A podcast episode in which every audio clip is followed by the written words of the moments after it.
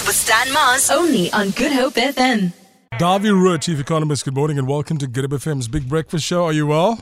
I'm fantastic, thank you. Good morning to you. Lekker dankie. Dawie, obviously when we had a chat a couple of months ago, things were not looking that great. Price of petrol, inflation, etc., etc. How are things looking right now for South Africa? A little bit better, I can say. The International Monetary Fund yesterday told us that they think South Africa will be one of those very, very few countries in the world that will actually grow a little bit stronger than what they thought previously. So now they think that the economic growth in South Africa will be around about 2.3% for this year. It's not strong. I mean, that's not something that I think we can be proud about. We really need economic growth much, much stronger than that. But at least we're bucking the trend here a little bit. And part of the reason has to do with commodity prices that are actually doing quite well. And South Africa, of course, is a major commodity exporter. Another piece of good news is that I expect the petrol price to come down quite a lot, maybe as much as R1 a litre next month. And that certainly will be good for the inflation rate. But I still think that inflation is an upward trajectory for now.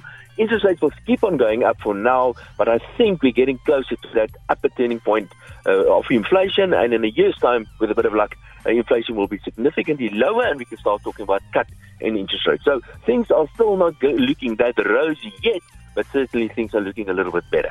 Great news. Chief Economist Dawie Roodt chatting to us. Dawie, just in terms of our energy crisis, what do you have to say about that? Yeah, excellent news. I think the announcement by the president was absolutely amazing, allowing the private sector to participate in electricity generation especially.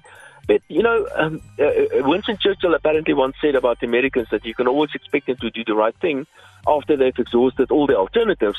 And that's my question. Why do we have to wait until Eskom has been run into the ground financially and operationally completely until we make these sort of decisions and take these sort of steps? But I think it's a good idea, a good thing for South Africa, especially at the generation side. And I think this in itself, if handled correctly, can actually boost economic growth in South Africa. That's a wonderful step.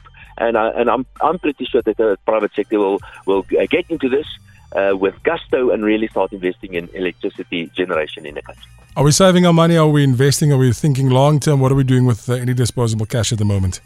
If you have any disposable cash, make sure that you have a proper plan. Make sure that you save your money. Make sure you put money aside for your retirement. And the equity markets have taken a huge knock. We are officially in the bear market internationally, but that's the time to buy. Even I do think now is the time to start looking at some equities, especially.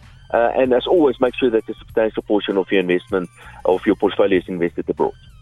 Dawie, thank you so much for your time. All the best. Thank you for the amazing news. We'll touch base with you in the next couple of weeks. Yet again. The Big Breakfast with Stan Mars. Weekdays, 6 to 9 a.m.